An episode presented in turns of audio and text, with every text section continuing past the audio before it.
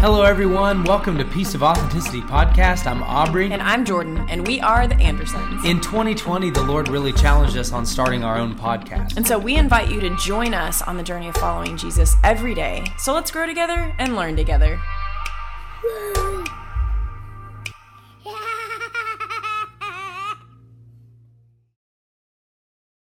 What's going on, everybody? Welcome back to Piece of Authenticity. I know, hey, this looks very weird right now because Jordan is normally like here. But today we decided to just completely flip the script on everything. And I'm going to be bringing something that the Lord has really been challenging me on. And so, welcome to the change of events today. But um, listen, Jordan will be back probably in the next podcast, or who knows, maybe next podcast, she might even be flying solo in that. But I want to dive in today on on what the Lord has kind of just been churning in in my spirit and so uh, it's going to start out if you have your bible if you're tuning into the podcast with your bible in hand go ahead and turn to second kings chapter 5 okay and and okay so so all of this was kind of birthed out of um, I was scrolling through Facebook. Of course, you know, a lot of us waste entirely too much time on social media, but I was scrolling through there and and uh, like I kept seeing multiple people sharing the verse from Corinthians that says, "My God shall supply all of my needs according to his riches and glory." And we believe that and we receive that. If you're standing on a miracle right now and you have a great need in your life, I just pray right now that that the Lord is ministering to you as we speak and he is bringing that need into fruition. But see, here's the here's the crazy part and here's what was really jumping out at me is how do we know the difference between when something is a want and when something is a need. And so here's here's kind of what was stirring in my heart as I was thinking about this question and just really pondering on it. How many times have we stood and believed on something and we just knew that this one thing was such a need in our life and we're like, "Lord, we just really need you to meet this need." And then we we come to find out that God does things completely different and never even answers that prayer in the way that we thought he should. And so then we find out was that really just a need, or was I just so desperate to have something that I wanted that I made it out to be a need? So we go back into Second Kings chapter 5 today. I love this story. And if you're going to follow along with me, we, we've probably all heard this story. But in case you haven't, or maybe in case you have and you just never looked at it the way that I'm looking at it right now, um, welcome to the party. So here we go. We're going to dive in. This story is about a man named Naaman, and I'll just go right into it. So, in chapter 5 of Second Kings, this tells us a story. It says, Now Naaman was the commander of the army of the king of Aram, and he was a great man in the sight of his master, and he was highly regarded because through him the Lord had given victory to Aram, and he was a valiant soldier. Okay, so we're recognizing that this dude is a big deal. Okay, but the very last part of the paragraph, but there's a huge but in there, literally. Um, and he says, the Bible says, but he had leprosy. Okay, so we we're, the Bible's painting this picture of what Naaman looks like. Like, and we're, we're thinking he's a war hero. He's a, he's an amazing general. The Bible says that he's highly regarded, and he's a valiant soldier. But there's a stain on his life because of leprosy. And so we, we go down further um, into the story, and you can read it for yourself. I want to I want to encourage you to read it for yourself because it's it's an incredible story. And so I'm just going to kind of touch on it and summarize and, and hit little parts of it, just so that we could kind of get to where we're going to go at a decent time. All right. So, um, so here here uh, Naaman's wife had a servant that she says in verse 3, she says, If only my master would see the prophet who lives in Samaria, he would cure him of his leprosy. Now let's let's realize that Naaman is is not from Israel. He's not. He's from Aram, and so he is not. He he does not follow the God of Abraham, Isaac, and Jacob. He he follows other gods. He he is outside of the faith of Israel, and so the the Bible tells this that tells us that this young girl says you need to go and find this prophet because if you find this prophet you'll be healed okay so so in that moment right there naaman develops an expectation okay and so for many of us right now we're literally saying that naaman's greatest need is to get rid of that leprosy it's it's to get rid of that one stain that is affecting his life. In every other area of his life, he's golden, but he has this one great need. Okay? So many of us would would label that as like his greatest need, right? And and Naaman is developing that expectation in his mind that says, if I can just get to that prophet in Samaria, then I can get rid of this leprosy and and um, my my legacy won't be tarnished anymore. And so um, this girl says, if you can just do this, if you could just get in front of that prophet, then you will be healed.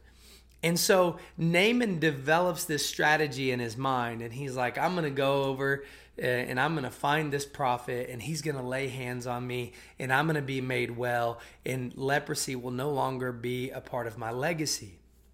And so many of us can relate in, in this area of seeking the Lord, and we can say, Well, you know, I just need the Lord to do this for me. If the Lord can just do this, then this will happen. And this is the human concept that we go through is we naturally jump to the conclusions of what we think God's gonna do when we pray, and that expectation isn't always based on realism. So then we set ourselves up for unrealistic expectations. But we go further in this story and, and we go down. Naaman travels to go find Elisha. And and that's that's our main character. You probably have heard that name before. If you spent any time in church at all, you've heard of Elisha. And so uh, the king of Israel, of course, in this story, he goes, wait a second, why is this general from this other land coming to see a prophet or whatever? He thinks that that Naaman is coming to spy out his land and his army and see where his army's at and everything. Um, just I don't know why that's in the story, but I'll just say it like this. That just goes to show the king of Israel in this story just goes to show you that in, when you're on the journey of finding and, and having God fulfill your needs, there's always going to be haters. Okay. So the king of Israel is a hater. And so Elisha hears about Naaman and he tells the king of Israel, send this man directly to me. Okay. So we have Naaman and he is on his way to Elisha's house, to his front doorstep. And so as soon as we get there in the story, um, it says that Naaman went with his horses and his chariots. This guy is a big deal. So I would imagine that he's literally rolling deep. Like he has an army with him, like quite an entourage. So he he has this standing, right? He's he's a man of of great renown. Like so he doesn't just roll by himself. He's he's rolling deep.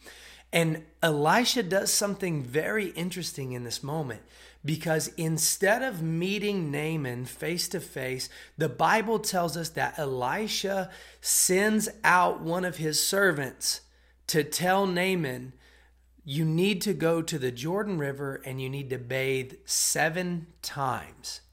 So here's what's interesting, okay? Naaman is kind of a big deal. As I've been trying to paint this picture the whole time, Naaman is a really big deal.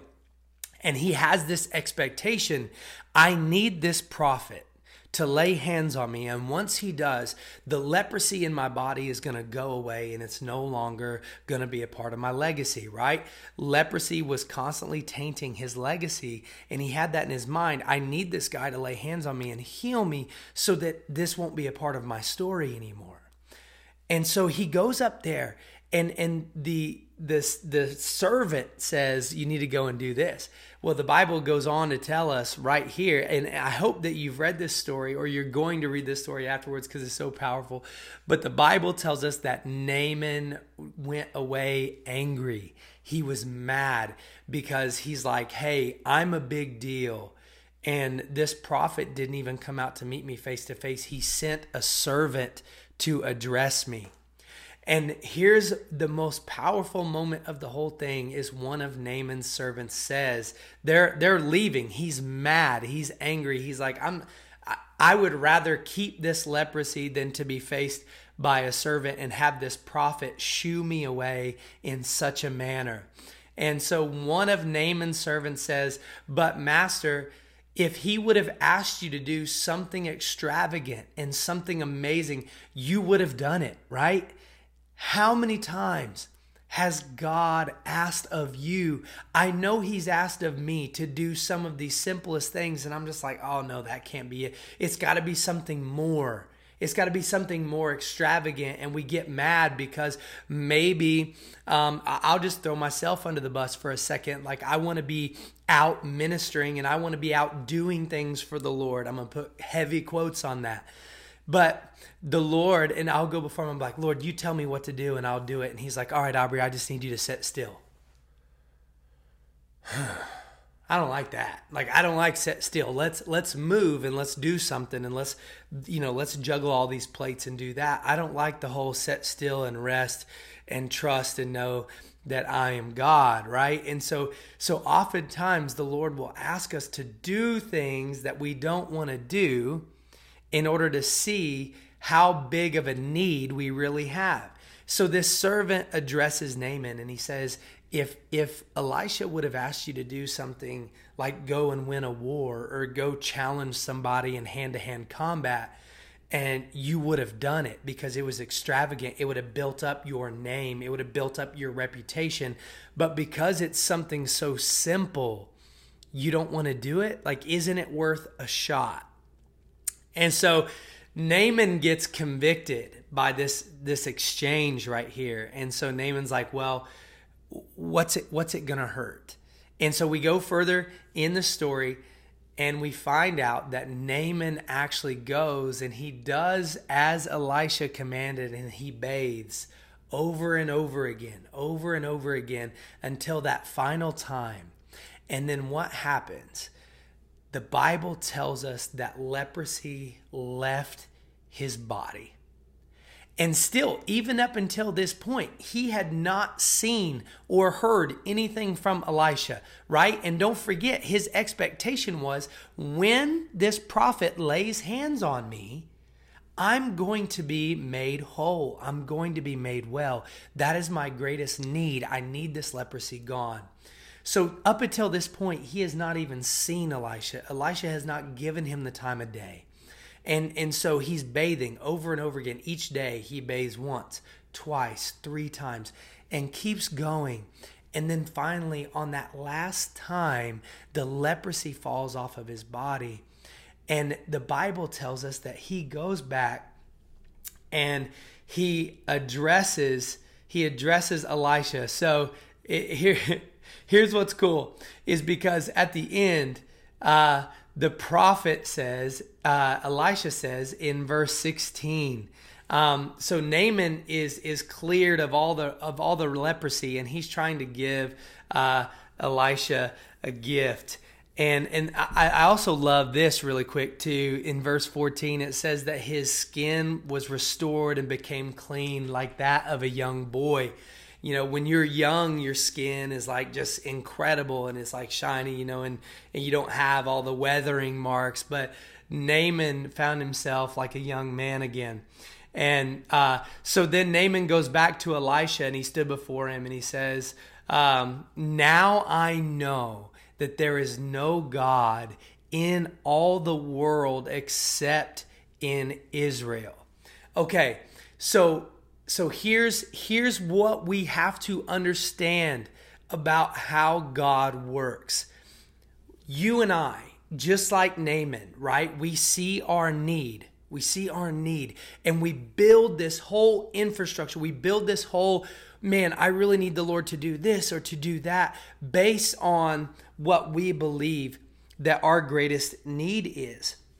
So, um, but God has another plan in the background because God truly knows what our greatest need is. And so here is the difference of what happens when we chase after what our need is versus understanding that God knows our need, right? So, yes, the end goal is the same.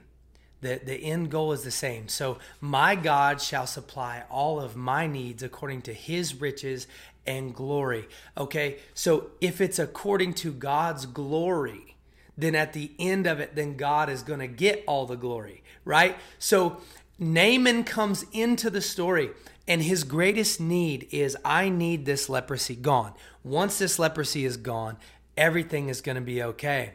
But we look at the progression okay look at look at what happens naaman sets out on a journey and he comes to elisha right so Naaman is getting more out of this story than what he ever anticipated because Naaman shows up on the scene. And Elisha, he's expecting to see Elisha and he's expecting this man of God, right? Because let's not forget, he doesn't follow the God of Israel at this point.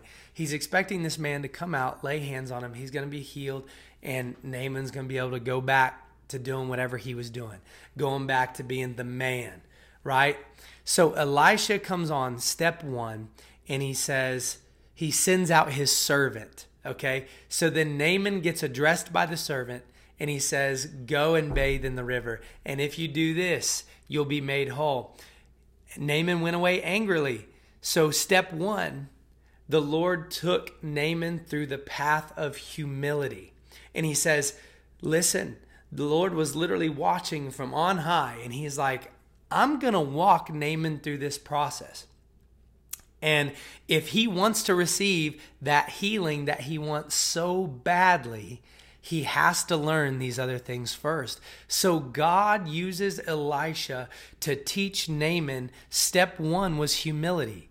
Do you have what it takes to be addressed by someone that you feel is lesser than you, somebody who may not know as much as you, somebody who may not be as educated as you are, right? Naaman had to learn humility. The Lord is using this servant to give me marching orders. So Naaman had to humble himself. He had to learn humility in step one. Then, step two, the Lord had to teach Naaman obedience. Do you have the obedience to bathe in the same flipping river, in the same flipping spot, six or seven days in a row? And can you imagine? Imagine going through there every day. Say, say the Lord tells you to go somewhere on your lunch break from work every day, and every day for five, you know, three, four, five days, and nothing's changing. Nothing's happening. You don't see any fruit whatsoever to what you're doing. You don't see any fruit to your works. You don't it just, it just seems like a giant waste of time. But do you have the obedience to ride it out because you still want to see your greatest need fulfilled?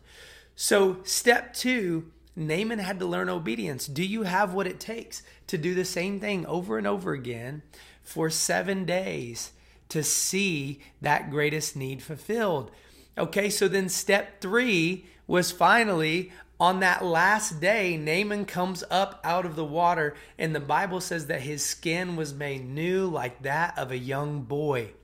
So his greatest need, what he thought was his greatest need, was fulfilled, but it wasn't fulfilled in the lineup in which he thought it was. He thought it was just going to come in, lay hands, boom, I'm back to being general uh, of, of the army, back to being a man of great standard of this. But he had to learn humility and then obedience, and then he was finally healed.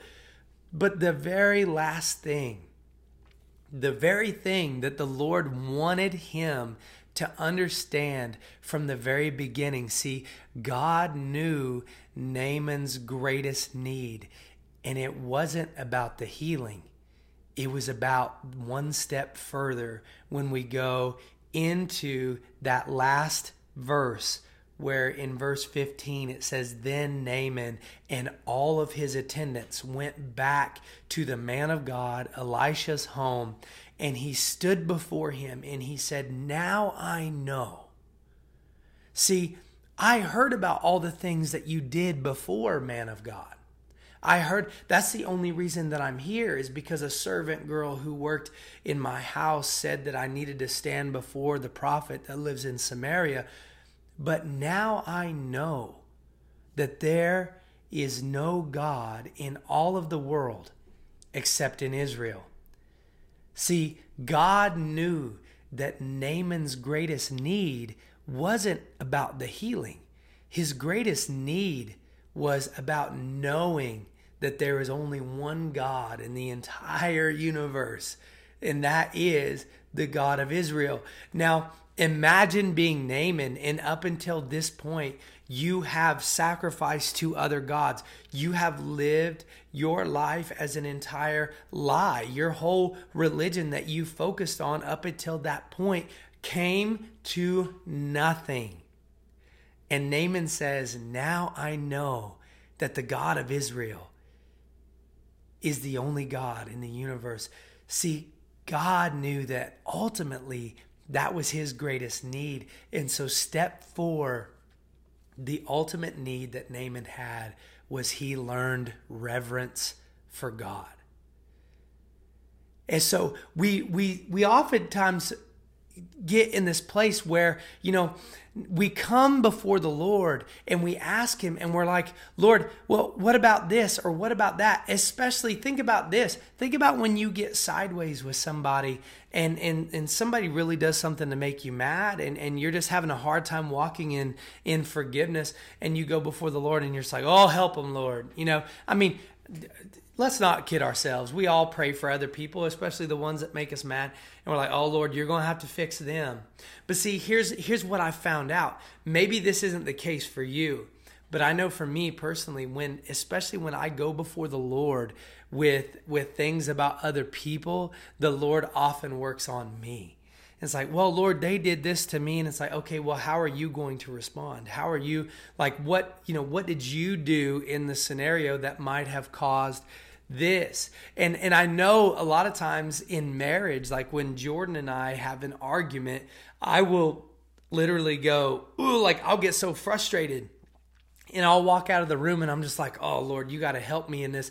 And when I start to think, Lord, I need, you know, I need Jordan to be more understanding. I need, you know, I need a little bit more compassion, you know, from my wife. Like it's literally like the Lord begins to go to work on me and he's like, Aubrey, your heart's in the wrong place.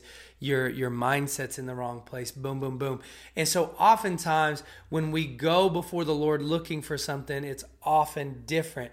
So when I say what is the difference between your wants versus your needs is we find out through this story in 2 Kings 5 our greatest need is is reverence for the Lord to find out who the God of Abraham, Isaac and Jacob is. Our greatest need is Jesus.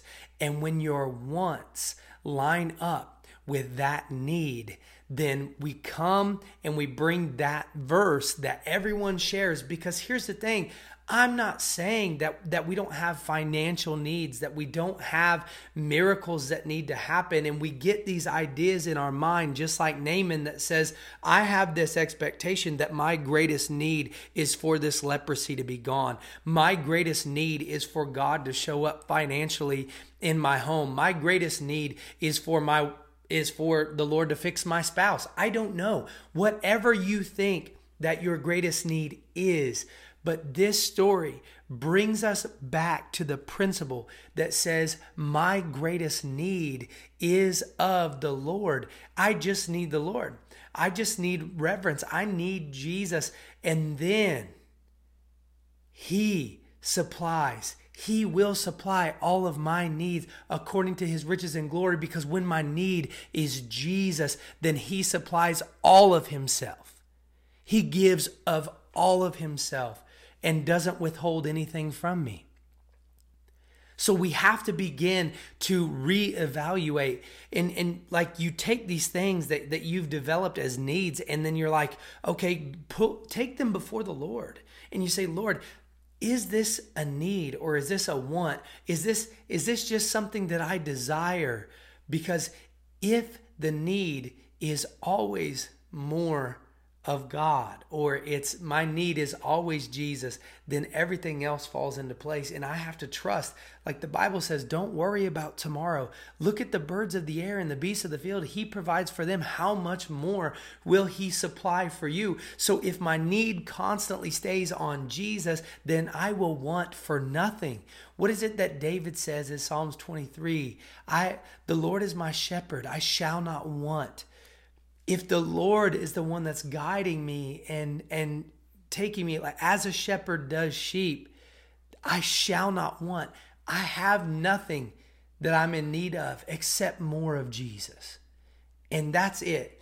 And so whenever we take our wants versus our needs, when we understand that Christ is all that we could ever need, we know that He will supply it.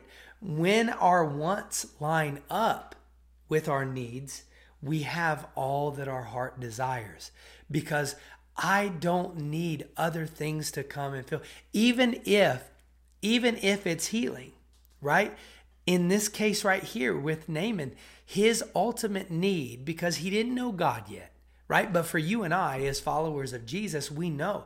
We already know Jesus. We already know the Lord. So all that I need is more of Him, more of Him and less of me. And so Naaman's coming in thinking that his need is this, but but the Lord literally had a plan that was like this. And his wants and needs at the end, he recognized his need, but it wasn't necessarily for the healing. His greatest need was to understand that there is only one God in the universe, and that was the God of Israel. Listen, I've had a great time with you today. I know everybody in here was missing Jordan's, um, you know, input. It's it's always it's always easier to have somebody else here co-signing with you and just kind of bouncing off. But listen, we I just want to say that we love you guys. Thank you for for continuing to support Piece of Authenticity. Subscribe to our channel. Um, let us know if there's anything that we can pray for you for. Uh, we, we just love uh, all the appreciation that we get. Every message that we get from anybody that listens to our podcast is, is a blessing to us. Um, but listen, I hope and I just pray that something today resonated in your heart. Maybe it's the recalibration of, Lord, help me discover my need for you. Help me discover and weigh out if this is a want or if it's a need. Um, and and I just pray that for all of us, we begin to just keep our eyes on Christ, who is is the author and the finisher of our faith. And as long as the Lord is my shepherd, I shall not want. And if my need stays in Him, then I have all of it that I need. So I pray that you receive something today. We love you, and we'll see you right here, same time, same place next week. See you later.